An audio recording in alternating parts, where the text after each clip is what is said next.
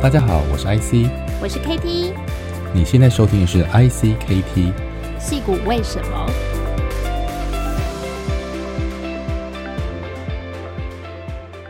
各位听众，大家好，欢迎收听矽谷为什么。那在今天节目开始之前，我们要跟大家来聊一聊关于商业设计是怎么一回事。我们会发现说，其实，在矽谷，我们除了强调了科技创新、生医跟资讯这些产业的脉动。那我们矽谷为什么也常常在讨论说，到底产品跟技术创新，或者是商业模式和服务的创新是什么？那在矽谷非常多的公司，包括特斯拉、包括苹果、包括 Google，我们都会看到他们在做呃使用者体验的改善，以及像使用的界面，你会觉得那是一个功能或是一个外观的改善，但事实上它底层最重要的是去掌握消费消费者或客户的需求。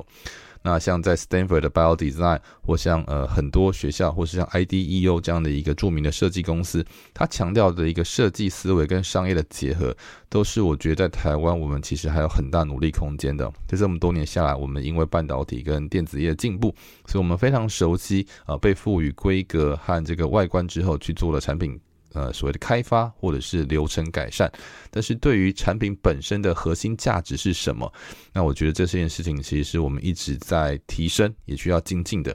那我认识一个很好的朋友叫谢荣雅，他是一个台湾的工业设计界的大师哈，得过一百二十座非常著名的工业设计奖项之外，也得过那个总统创新奖。那他过去在募资的很多产品上面的这个表现上，加起来非常。呃，优秀超过两亿元的募资成绩哈，在在的足以显示它是一个这个领域的台湾的一个很很很杰出的人才之外，那我们也很开心，最近在知识网络哈 SAT Knowledge 跟他合作一门谢荣雅的想象力商学院，那即将在最近开始募资，在十月三十一号之前啊会开始做募资。那我们看到这样的一个课程，其实就是想要强调，其实设计它不单只是一个功能性的美术的行为啊。我跟荣雅聊过，他其实觉得台湾的设计师有点被做小了。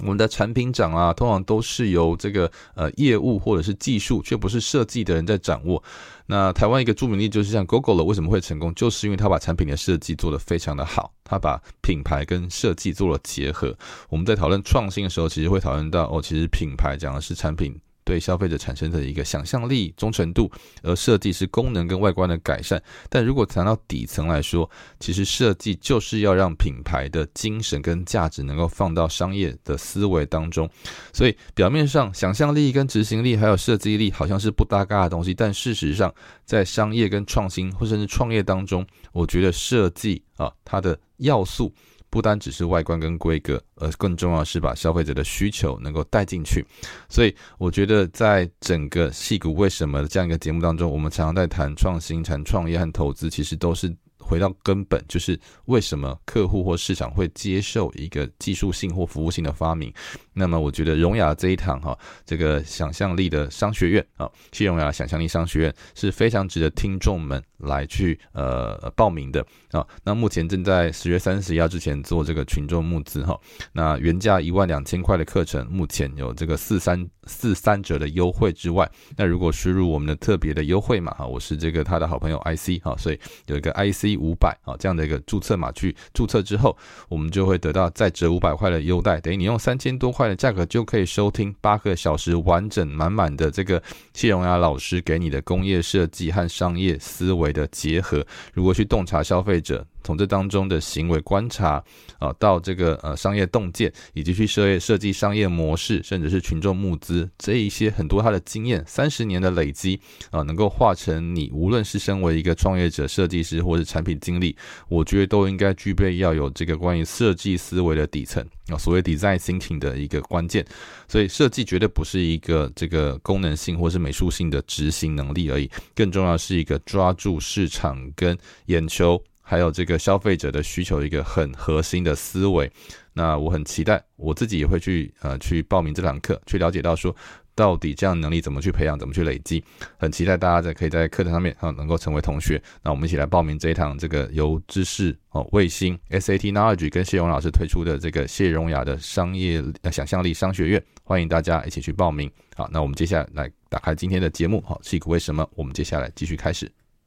那今天呢，我们很高兴邀请到这个我们在这个科技年会有 Taiwan Tech Summit 所邀请到了一位来宾，那也是我们另外一位来宾 Momo 哈，他的一个好朋友，他的学姐叫沈静涵 Hanna。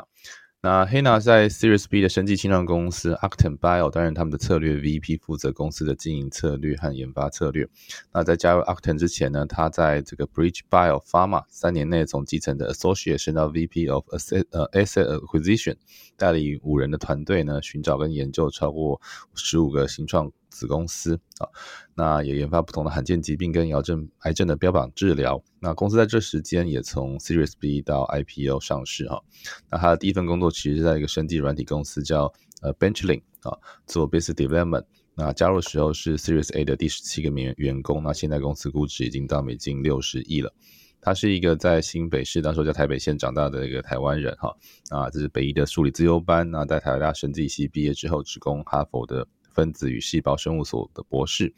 那博士四年级的时候，在 Nature 就发表过共同第一作者的文章。他比较喜欢跟他太太爬山，那种种花花草草，到不同的餐厅味觉探险，那打排球跟看排球，还有跟猫睡觉。我们欢迎 Hannah。Hi Hannah，欢迎欢迎，谢谢谢谢谢谢邀请我。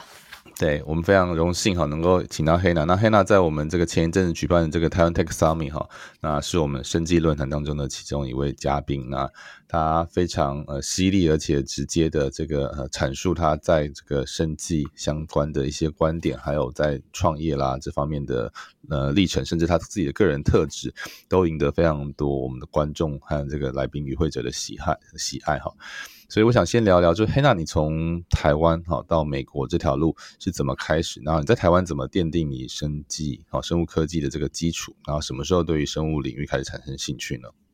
嗯，我我其实，在生物这方面开始有兴趣，大概是高中的时候。我那时候在那个呃北一女的数理自由班，然后那时候就是要选，就是说，OK，那我到底要在哪一个领域里面加强？然后因为我从小长大的环境其实是很很人文的，所以我那时候在想说，OK，那在科学里面里面到底哪一个哪一个领域跟人文比较有相关？然后那时候就觉得说，OK，生物应该是跟人文比较有相关。真的吗？对。就是至少你有很多东西可以背啊，然后你有很多东西可以就是 找一条路，就是说 OK，那这个东西就是你要你要 A，然后从 A 可以走到 B，可以走到 C，就是可以想的比较清楚。记忆脑就对了。对，就是觉得记忆脑应该是一个比较简单的事情，所以那时候觉得说 OK，那我们就从记忆开始走。然后我后来又有啊、呃、有机会可以在中在高中的时候有机会可以在中医院去做实验。那时候也不知道什么叫做做实验，可是就是啊、呃，我那时候就进去了黄鹏鹏教授的实验室，嗯、然后在里面就发现说，哦，其实做实验是一件非常有趣的事情，就是很很很多时候就是有点像在里面玩玩具这样子，就是你有一个问题，嗯、那你就可以去找说你有什么样的玩具，你可以把它组在组在组在一起，然后做一个实验去。证明或者是去推翻你的假说，然后就觉得哦，这个东西实在是太有趣了，所以后来就决定就随机挑到彭彭彭老师的实验室，还是就是有人介绍？呃，蛮随机的。那个时候在刚开始加入，嗯、就是中研院有一个也是一个生物的自优班，然后那个时候就是第一，嗯嗯、我记得好像是第一堂课或第二堂课的时候，就是他有一个就是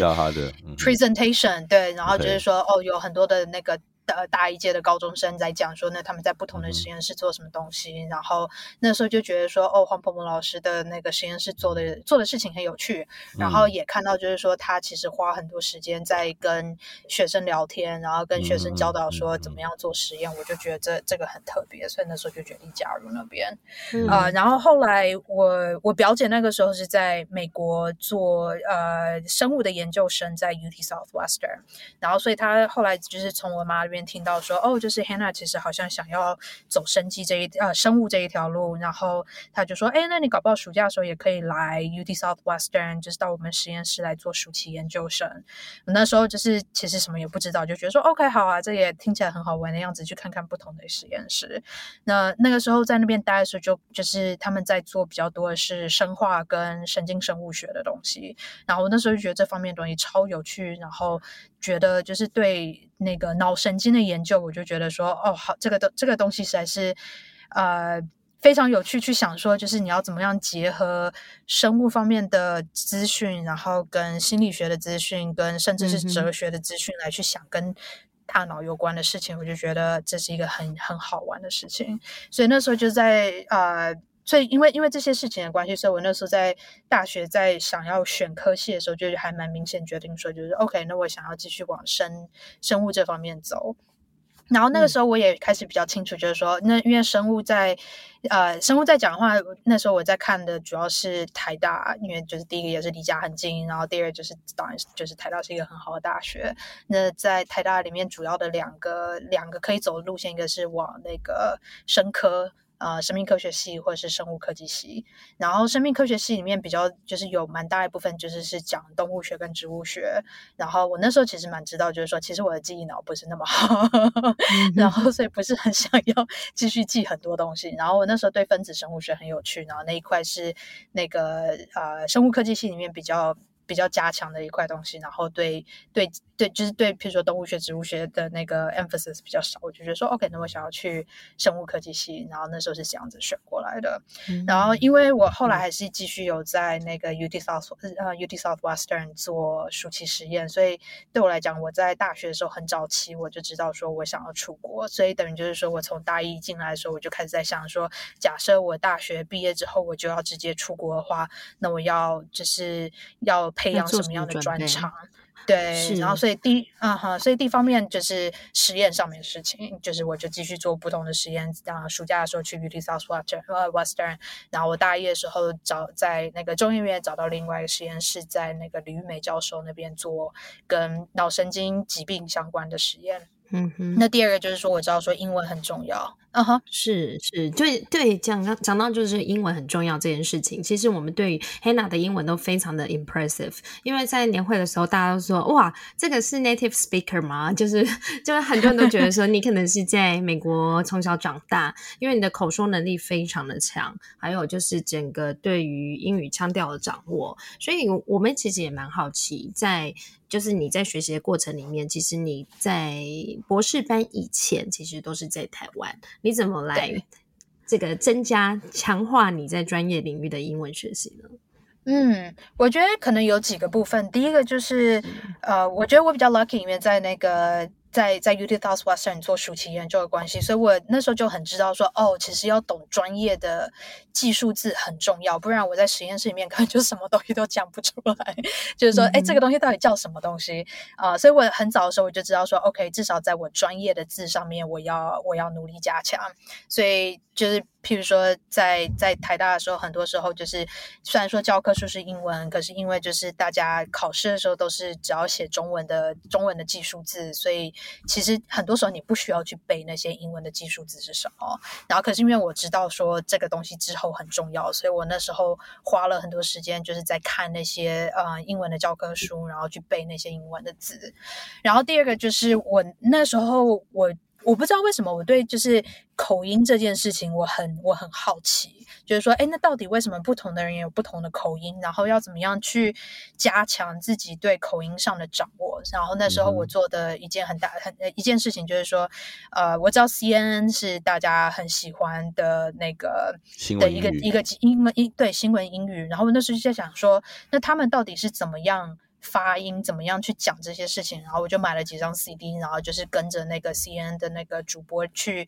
就是去去讲英语，然后去看说那我的讲法跟人家的讲法有什么不一样。所以我觉得在这方面可能就是口音上来讲，我有做蛮多加强的。嗯、呃，可是我觉得其实很多时候那个我的英文的口说能力大概是在美国的时候进步很多。然后我觉得主要第一个就是说，我那个时候有很努力在交，就是不是台湾人的朋友，这样子我才会 就是要一直用英文讲话。然后那第二个就是说，那个时候就有人就鼓励我说，就是你要把你的那个中文的界面全部都换掉，换成英文的，这样子你才可以就是在一个就是 emerging，就是在在一个比较 emerging 的 environment 里面去在想说，那你你要怎么样用用英文去想事情，你要怎么用英文就是直接可以沟通，然后可以。讲你的事情，然后我后来就发现说，的确就是说，虽然说我觉得我也是很 lucky，我也不知道我的那个口说的能力是怎么样一直进步。然后我觉得很多时候也不是说在讲的这件事情是唯一需要就是去 worry 的事情。我觉得其实在口在跟人家沟通的时候，我大概我觉得有两有有大概三件事情很重要。第一个就是说，你字句的精准度要高，这样子别人才知道你在讲什么。可是我觉得第二个很重要的东西就是说，很多时候你沟通的时候讲的事情只是你的一部分而已。第二个就是我觉得很重要的是说，你要给别人的感觉是什么？你若要别人尊重你的话，那你要你要给别人那个可以被尊重的感觉，然后你也要就是让别人觉得他被尊重。这个东西其实跟英文本身无关，而是跟就是你的那个 soft skill 有关系。嗯，那第三个就是说，你很多时候你要了解说人家的言外之意到底在讲什么东西。虽然说这个跟英文本身有一点关系，可是我觉得很多时候也只是就是说你要怎么样去听那些字里行间的事情。嗯，我想黑娜能够让大家觉得你的英文这么好，这个我觉得很多因素。那我想跟你在哈佛求学期间应该也有蛮大的关系。那你在哈佛总共待了多少年的时间？然后呃得到博士，在这个过程当中，你觉得有什么样的经验跟体会，让你后来往这个深科产业的路上走，而不是到学界发展呢？嗯，我那时候在哈佛待了六年半，然后主要前期我觉得在大部分是在 focus 在学术方面的事情，然后后面一半的时间大概是在就是在探索不同的兴趣，呃，我。刚开始在前期，然后我觉得我那时候也很幸运，就是后来加入那个 Shriram Ramanathan 的实验室。他之前本来是一个物理学家，然后后来转成是生物学家。然后因可是因为他有这个有趣的背景的关系，所以我们实验室里面的人除了呃生物学家之外，我们也有很多人，譬如说是从 Applied Physics、Applied Math 或是 Engineering 里面出身的人。嗯。啊、呃，然后也因为这样的关系，所以我们有看到很多不同可以合作的方式。呃，我在前我我觉得前一半的时候大部分的时间，我在着重的事情就是说，怎么样变成一个好的科学家。我那时候，我觉得我我的我的老师给我最大的 learning 大概有三件事情。第一个就是 follow the science。就是你，就是你，若要变成一个好的科学家，那你的确要知道说你的 data 到底要给你看到什么东西，而不是说用你的去假设去去套那个故事。那第二个就是所谓的，就是孔子以前讲的，就是知之为知之，不知为不知，是知也。就是很多时候在不不管你人在哪里，就是大部分的时候你大概其实什么东西都不知道。所以你如果可以很明确的跟别人说，我到底知道什么东西，我不知道什么东西，那聊就是大家在聊跟讨论的时候才有真的。可以就是就是 build on top of each other，然后一直进步。然后也是也是因为这样子的关系，第三个我觉得他教我很重要的事情，就是要怎么 learn around a question。然后也是一样，很多时候就是我们就是人生苦短，所以我们很多时候你没有办法真的就是完全对某一个领域掌握之后，你才去研究一个东西。很多时候，因为你在研究的东西本本身就是在学术界前端的东西，所以大家知道的都很少。然后很多时候你也需要就是有各种领域的那个知识，你才有办法。来了解这个问题，可是就是假设你真的花那么多时间去了解别的领域，那你可能就是没有那么多时间去在想那个问题。所以很多时候你要学的能力不是说要怎么样知道所有的领域，而是要知道说根据你要回答的这个问题，那你要学到这个领域哪些不同的东西，以至于你可以去回答这些东西。那我觉得这在我前期的时候，我觉得是非常有帮助的事情。嗯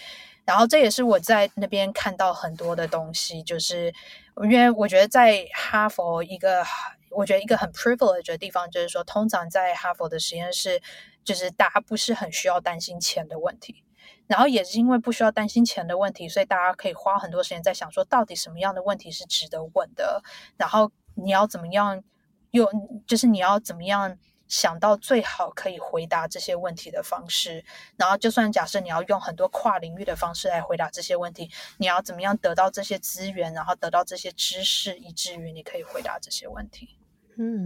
所以你在哈佛就是呃经历过三个实验室，你觉得这三个实验室可以带给你的一些不同的经验，有没有什么比较特殊的故事，或者说让你觉得你对哪因为从哪一个部分，然后启发了可能你对于比如说生科研究一个新的想法。嗯，我觉得呃，我在我在第一年的时候 rotate 三个实验室，我觉得每每一个实验室都带给我很很不一样的感觉。那我觉得。我觉得最这三个实验室，我那时候三个实验室，第一个在 Erin O'Shea，然后第二个是 Shriram Ramanathan，是我后来决定加入的实验室，然后第三个是呃小魏庄的实验室。这三个实验室，我觉得他们共同的东西都是他们他们就是来研究一个问题的方式都非常的跨领域，所以就变成说，你不只要懂生物的事情，很多时候，譬如说第一个实验室他们做很多数学的那个 modeling。那我们就是要知道说，那到底数学 model 你在干嘛？那我第二个实验室里面，就是它跨领域跨了很多不一样的方式。第二个就是它不止就是拿了物理跟数学方面的事事情，然后来用用物理跟放数学的方式来回答这些问题。它同时也就是我们在实验室里面有三个不同的 organism。很多时候在生物学界里面，大家大家就是会专注在某一个 organism，就譬如说老鼠的实验室就是做老鼠，然后细胞实验室做细胞。那我们那个实验室里面有三个不同的。organism，所以你在很多不同的事情里面，你可以去想说，哦，这个问题到底是在哪一个 organism 可以最好回答，然后再然后再去想说，那怎么样去用这些知识做跨领域的回答？那第三个实验室，他们做很多显微镜这方面的的 advancement，所以就变成说，你在有更好的显微镜的时候，你可以看到不一样的东西。那你在因为这个技术进进步方面里面，你可以看到什么样不同的东西，你可以问不同的问题。所以我觉得就是这三个都是在用很不一样的角度来去想说，我们有没有什么办法用不是跟生物有那么直接相关的东西，可是用来帮助了解生物上的问题。我觉得这在我后来的那个职涯里面变成一个是我很。我很在乎的事情，就是你要怎么样 integrate 不同领域的东西里面，然后来去回答一个生物的问题。嗯，我想这是一个非常有趣的背景啊，就是说，其实，呃，你刚才前面讲到，其实你的家里背景可能或是这个从小到大比较是从这个呃文史哲相关的这个领域哈去感到兴趣，然后但是进入生物之后，你你到哈佛之后却是。浸呃浸泡在一个比较跨领域的环境里面，那的确生物科技从这个二十一世纪开始啊，它从非常多的工程和甚至刚才提到物理跟数学进入，那现在看到很多大数据跟这个生物资讯啦，或者是基因定序相关的一些研究，或者是我们讲基因工程，那。你自己觉得在这样的一个过程当中，新的这个生物科技的发展，呃，跟过去哈，我们嗯可能二十年、三十年前在学的东西有什么不同？那如果从一个呃学生或是一个创业的角度，你又看到什么样的机会或者挑战呢？嗯，我觉得的确就是你讲的那个大数据是一个很很重要的事情。我觉得大概在二三十年前的时候，因为就是生物的技术那个时候才刚开始刚启发，比如说 genome sequencing 在二三十年前的时候才刚开始，所以你说可以就是 sequence 一个人的基因就已经是件很 了不起的事情了。可是那现在的话，当然就是说哦，那个就是 sequence 大概二十三十万的人就是完全没有问题，所以就变成说，那你要怎么样 integrate 这些数据变成一个是最大的问题？因为刚开始很多时候就是做这些事情都是从学术界做的嘛，所以就是这个实验室可能就是 sequence 三五个人，那。另外一个实验室可能 sequence 三十个人，他们后来就可能在聊说，great，就是我们现在总共加起来三十五个人，我们要怎么 homogenize 这些数据的事情。那刚开始可能就觉得说啊，随便，就是大家都可以，只要有有办法可以，就是两两三个实验室合作就好。那当然现在就是说，因为就是那个 scale 变大了，所以就变成说，那你到底要怎么样，就是用一个比较 cohesive 的 manner，这样子我们才可以真的去。Integrate 这些事情，我觉得这个本身是一件很难的事情。那我觉得第二个很难的事情就是说，现在很多时候因为每个领域都非常的专精，所以就是譬如说，能够了解怎么处理大数据的人，可能没有那么多生物的背景。那有生物背景的人，可能不是很知道说要怎么处理大数据。所以你要怎么样，就是让这两种人可以合作，我觉得其实很不容易，因为你就是要有一个人可以在中间，就是又了解怎么样去讲。大数据的一些就是专业上面的东西，然后可是又了解说到底生物上要处理什么问题，以至于说这两边的人可以不止不只是可以沟通，然后还可以合作，然后去问最相关的问题。我觉得这是一个这个这，我觉得是我们这个时代里面要处理最大的问题。嗯，然后所以我也是一样觉得，就是说跨领域本身是一件很重要的事情。很多时候就是你还是我觉得就是你知道，大家很多时候会在讲说你的专业要像是一个梯。就是你的那个，你的宽要很广，这样子你才可以跟很多不一样的人讲话，然后可以知道说他们有什么可以贡献的，他们的专业在哪里。可是当然就是你要有一个方面可以走得很深，这样子你才知道说，我觉得就是你在某一个方面走得很深的时候，你才可以 appreciate 说，就是在一个在就是到底某一个人他的专业里面很很专精的时候，他们可以带来什么样的好，呃，什么样的好处，然后可以让我们怎么样问问题？那我觉得就是说，你如果可以就是找很多就是有这种 T 字型的专业的人的一起合作的时候，我觉得你会看到很多很不一样的东西。然后我觉得就是这个在这个在台湾跟在美国，我觉得两两个地方大家都有开始有这样的 trend。就譬如说，在美国的话，现在很多科技的 VC firm 现在就是也跑到就是生物科技里面来投资，然后我觉得在台湾也是因为台湾呃台湾的就是也是一样科技很发达，然后现在开始在做生物科技，所以我觉得现在有很多开始大家在交流的地方。那当然就是说很多刚开始交流的时候会有很多 miscommunication，很多 misconception，可是就是我们总是要经过这些事情，然后才可以找到最佳的合作方式。是，然后从 Hannah 刚刚就是您刚刚说。就是在这个 Harvard 的过程里面，还有就是你后来走到这个生物科技在业界的经验里，呃，其实我们可以看到说，你其实不是马上投入到 R&D 这个过程，你反而是走向了一个跟一般传统的 Biotech。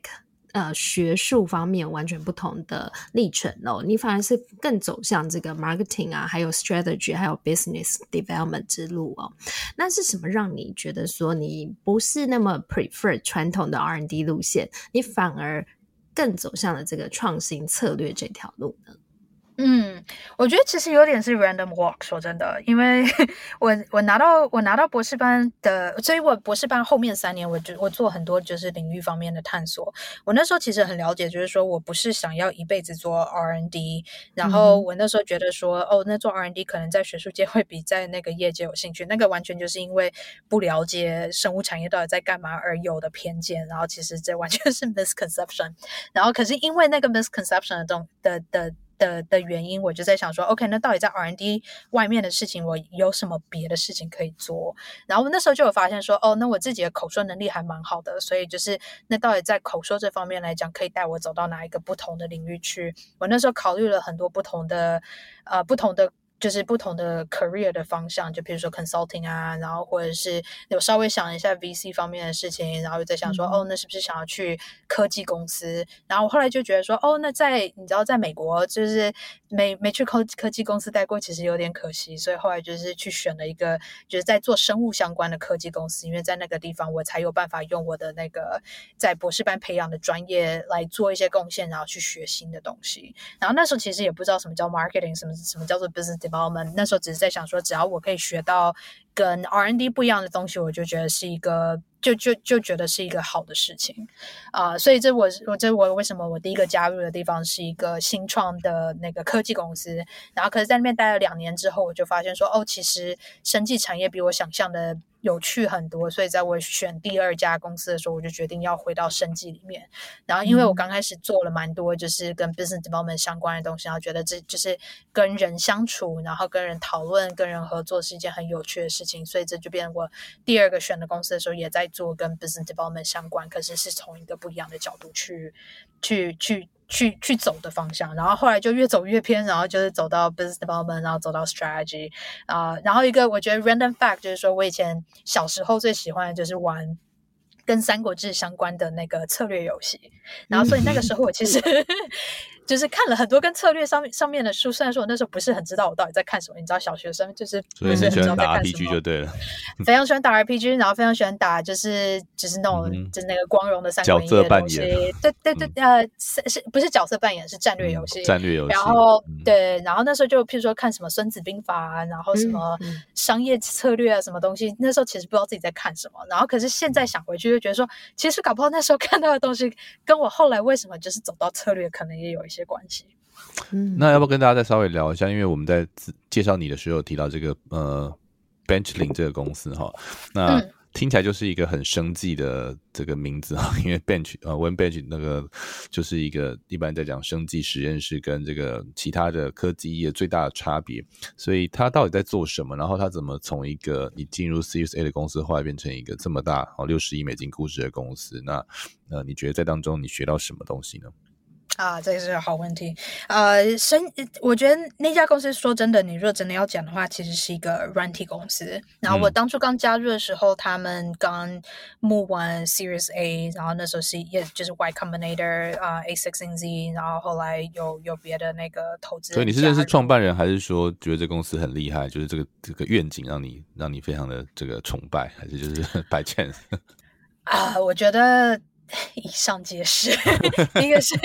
我不认识创办人，可是我有同我有同学认识创办人，所以那时候有一个介绍。Uh -huh. 然后第二个就是他那时候想要 hire 一个，就是他们叫 scientist，可是说真的就是帮他们卖产品这样子。Uh. 然后那时候我就觉得说，哦，这个 role 我可以试试看。那第第三个就是他们的愿景基本上就是说，其实蛮大胆的，因为你没有销售经验，一般来说都会找一个这个有经验的 sales，还是其实已经有这样的 role 存在，你是算是辅助性质。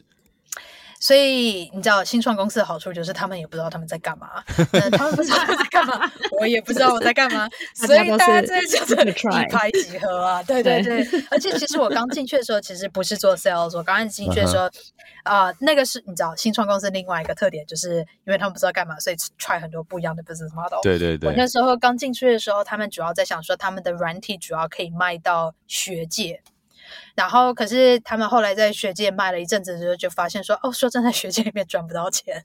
去业界卖会比较赚钱。你可以直接就是卖大概，就、嗯、你就是可以大概 charge 大概十倍到一百倍左右，那个业界的人就是连那个眉头都不会皱一下。所以后来他们很大一部分的那个资金全部都是从业界里面来。然后他们本来 hire 我是说，哦，你知道你这个 science 是从学界里面出来，你大概可以就是跟学界里面人 buddy buddy 这样子，然后就是这样子，他们可以开始用我们的产品。然后后来他们就发现说，哎，这我方面做得很好，所以当他们那个公司的方向转到业界的时候，他就说，那你要不要去业界里面也做？这样差不多的事情，去想说，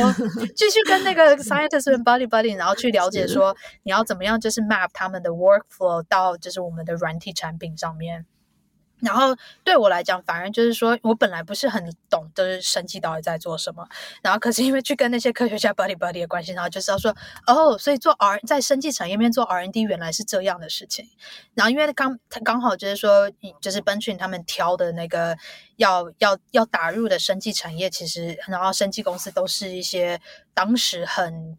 很很很有名的几家公司，譬如说像 Juno，它是一个那个 cell therapy company，然后后来被后来就是被那个大药厂很多钱卖掉，这样有的没的，然后或者是一些很多 Thera 的 company，Thera 是一个在审计里面很、嗯、很有名的 VC firm，所以因为这样子的关系，我所以我跟很多那个。那个生技就是有高知名度的公司，因为这样子的关系，了解他们到底在做什么，所以那时候就说，哦，其实生技产业很有趣，好像比软体产业对我来讲有兴趣太多了。嗯、所以因为这样子的关系，我两年之后就决定说，我想要转回跟生技相关的东西，然后开始更认真的去想说，就是从一个科学家的眼光来讲，有没有什么办法在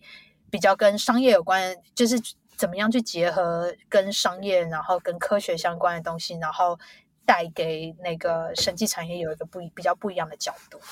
嗯，所以后来你就到了。BridgeBio 这家公司，这家公司其实也是呃，我们这之前的讨论里面，你说它是一个二零一九年最大的 Biotech IPO 公司，所以在这家公司呢，其实你就完全走到了就是策略这一这条路上。其实我蛮好奇的，就是说在 Biotech 的公司做策略，你会遇到哪一些挑战？还有你觉得在做这个创新，在帮 Biotech 做创新这条路上面，除了挑战之外，你觉得最大的重点会是有哪一些些呢？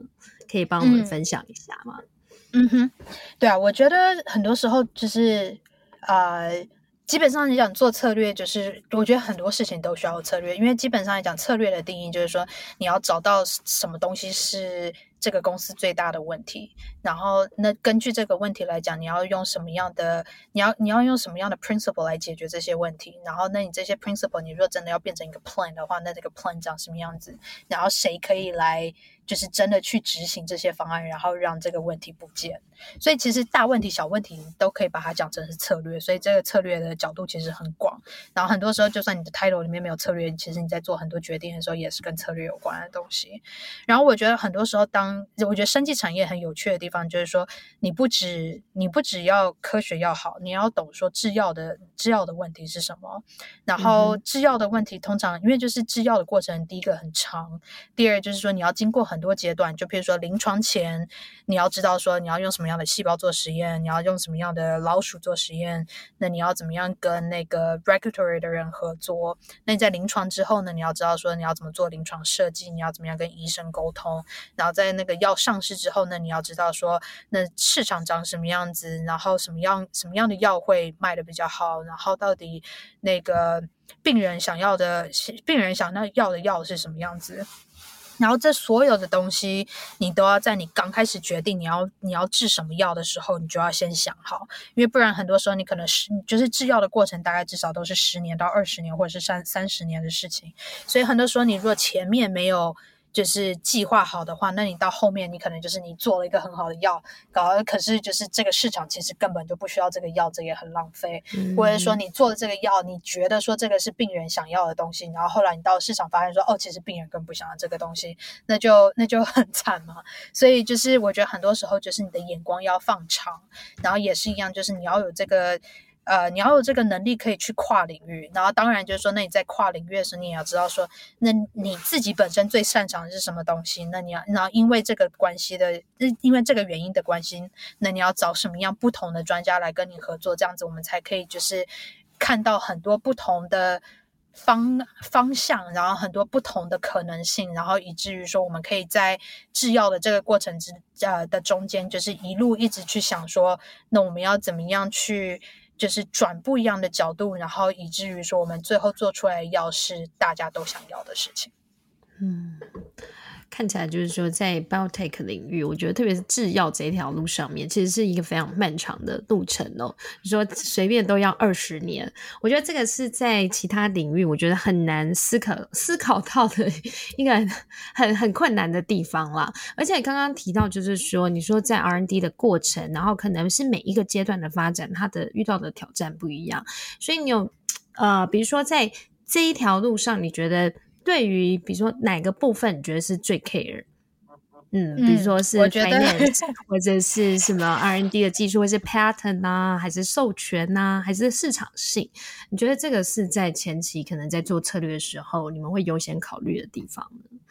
啊、呃，我觉得我至少以我个人来，我觉得这个是个很好的问题。大家会根据不一样的答案，看他的那个 T 那个深的地方到底在哪里。对我来讲，嗯、我觉得我觉得最重要的地方是要找到。对的，对的目标来制药，因为很多时候，嗯、你如果就是刚开始找了一个错的错的蛋白质来做药的话，那你做的，你就算做出来一个什么东西，这个东西搞不好就是对你要的疾病里里面也不会 respond。嗯，所以就变成说，那你要知道说，就是以一个每个疾病来讲，那他们到底。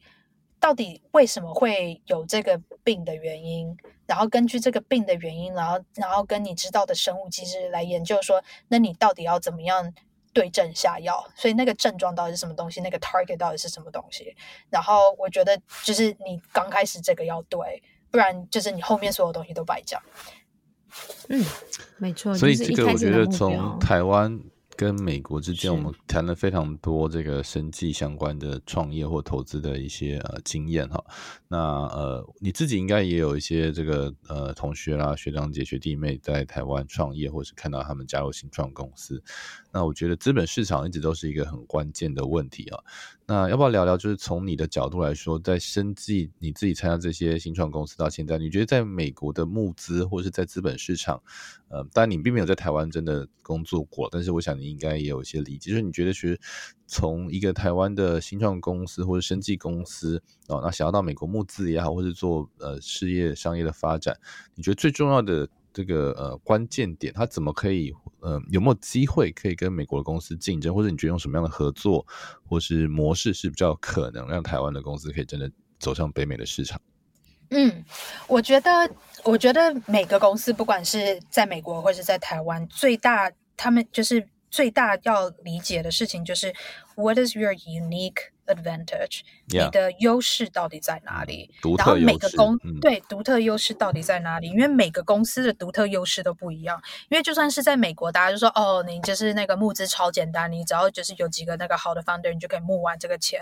然后可是问题很多很多时候都是说，你就算有办法募这个钱，说真的，你跟那种到药大药厂比起来，你的钱还是很少很少。所以你到底为什么觉得说这家公司你有这个？独就是你有这个就是不一样的优势，以至于说你可以打败这些大的药厂。那我觉得以台湾来讲也是一样的事情，就是到底这家公司的独立的优势是什么东西？然后我觉得就是当你找到那个之后，那你所有公司要跟要设计的事情就是完全就是。上就是 evolve 在这个这个 advantage 里面来继续做，就是说，OK，那你你要做的药要跟这个优势有关系，然后你要发展疾病要跟这个优势有关系，然后你要就是怎么 plan 你的公司，然后怎么样跟别人合作，也都要这跟这个优势有关系。然后当你有这个比较很 clear 的 thesis 的时候，那我觉得。别的就是 VC firm 或者是别的就是呃给钱的单位就会发现说，OK，那这个这个这个公司知道自己的优势什么东西，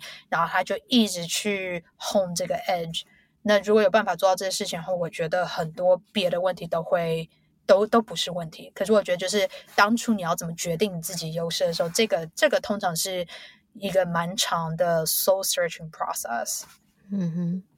是，你觉得人才呢，在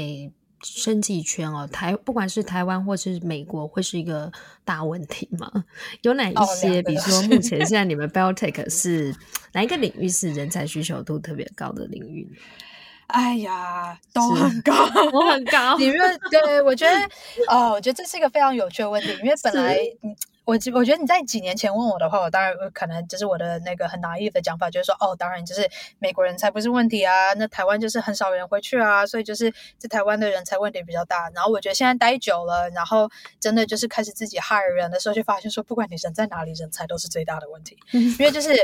好的人才基本上讲就是不多，不管你人在哪里，大部分就是不存在。所以我觉得很多时候，然后我觉得另外一个问题就是说，因为在制药的过程里面，就我们之前讲的一样，就是说你要。知道很多很多东西，然后通常就是能够走过这整个完全走过这些阶段的人，真的没有那么多。然后所以很多，然后特别是就是新创公司，你也没什么钱，所以就是那种真的很厉害，就是。走过这些制药公司制药过程的人里面，他更不会选这种小公司来合作，因为他可以选很多各式各样的公司，或者是自己开一家公司，干嘛要来找你？嗯、所以很多时候，我觉得就是两个 component。第一个 component 就是说，你要找到人是那种很想学、很想学，然后有很多能力可以学，然后愿意跨领域，然后愿意就是做很多有的没的事情，以至于可以让公司成功。那我觉得那那些人，我觉得就是就是你光有这个。Raw talent，我觉得就已经很好了。那我觉得第二个就是说，OK，你那种很会制药的人，你可能找不到他来加入你的公司，可是你总是还是有办法，就是让他们变成你的 scientific advisor。或者是你的 board member，、嗯、那至少在那个 level 里面，你比如说每几个月，你可以跟他们聊聊天，就说 OK，那我们现在啊、呃、在做这样这样子的事情，你有没有什么就是智慧可以跟我们分享啊？你有没有什么就是比较大的考量什么之类？然后用这这种方式去 iterate，然后得到 feedback，然后来研究说，那这样子的话，你要怎么想公司的方向？你要怎么 develop 你公司里面的人？我觉得可能是现在来讲比较实际的方式。然后我觉得就是你知道，COVID 有很多坏处，可是我觉得有一个好处就是说呢，现在大家都比较习惯就是就是 remote 工作嘛，所以我觉得这个其实搞不好是台湾可以 consider，就是说那你要怎么样，就是可以就是用一些海外的人才，可是不一定就是一定要说哦，那这些人一定要现在回台湾，那搞不好就是说他可以说几个月在台湾，几个月在美国，或是。各式各样，你可以就是比较 creative idea，让让大家就是说，OK，你不需要因为职业就是你的职爱的关系来 sacrifice，你要怎么样就是过你的生活。那我觉得可能是一些有趣的、有趣的方向。嗯，那再加入，比如说你们刚刚讲到 startups 跟大公司，其实，在 biotech 领域，资源还有就是市场性，其实是差蛮多的。嗯，有什么建议可以给正在深科领域的人才呢？到底是要加入到哪一个 side？嗯、就是说，一日深科，终身科科。对呀、啊。啊，我觉得这个很难讲。我觉得这个跟人的个性有关系。我、嗯、我觉得我很喜欢想所谓的，就是我觉得 job search 其实跟 soul searching 是很像的事情。嗯、因为有些人在大公司会过得比较好，有些人在小公司过得比较好。啊、呃，有些人在比较 structured 的环境里面会学的比较快，有些人在 unstructured 的环境会学的比较快。所以了解自己，我觉得是很重要的事情，对不对？对，没错。我觉得了解自己，然后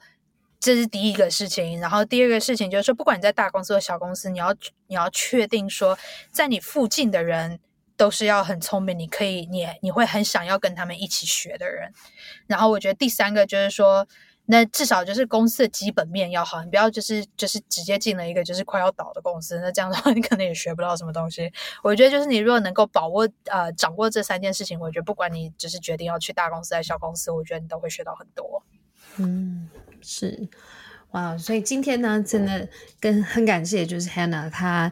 这个 完全毫不保留的分享很多，他在不管是在生计方面，从求学的阶段哦，还有包括英语学习 的重点跟我们分享了，以及就是说你在这个产业里面你看到的一些机会还有挑战，以及对于台湾和美国生科环境的一些建议，还有人才的流动性啊，还有人才的适才性这方面也帮我们做了很多的分析和。介绍哦，那我我觉得对于今天我是一个生科小白的这个